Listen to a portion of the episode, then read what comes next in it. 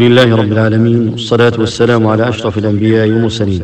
هناك سنن يغفل عنها بعض الناس بل قد يجهل بعضنا ما يتعلق بها من عبادات وسنن في في مقدس من مقدساتنا. مثل زيارة مسجد قباء فقد نزور المدينة ونصلي بالمسجد النبوي ويغيب عنا تطبيق سنة من سنن المصطفى صلى الله عليه وسلم وهي زيارته والصلاة فيه وهو أول مسجد في الإسلام. بناه الرسول صلى الله عليه وسلم عندما وصل المدينة مهاجرا نزل في قباء وأسس فيها مسجد قباء. وقد نزل وقد نزل وقد نزل فيه قول الله تعالى لمسجد أس على التقوى من أول يوم أحق أن تقوم فيه فيه رجال يحبون أن يتطهروا والله يحب يحب المطهرين. اهتم المسلمون به خلال العصور الماضية فجدده الخليفة عثمان رضي الله عنه ثم أجريت له عدة توسعات يسن لزائر المدينة زيارته والصلاة فيه لأن النبي صلى الله عليه وسلم كان يزور مسجد قباء راكبا وماشيا يصلي فيه ركعتين رواه البخاري. وقد قال صلى الله عليه وسلم من تطهر في بيته ثم أتى, ثم أتى مسجد قباء فصلى فيه صلاة كان له كأجر عمرة. رواه الترمذي وأحمد وصححه الألباني.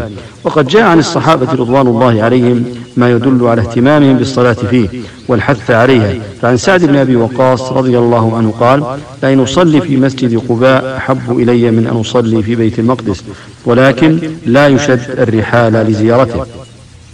قال شيخ الإسلام رحمه الله نص, نص العلماء على أنه لا يسافر إلى مسجد قباء لأنه ليس من المساجد الثلاثة مع أنه يستحب زيارته لمن كان في المدينة.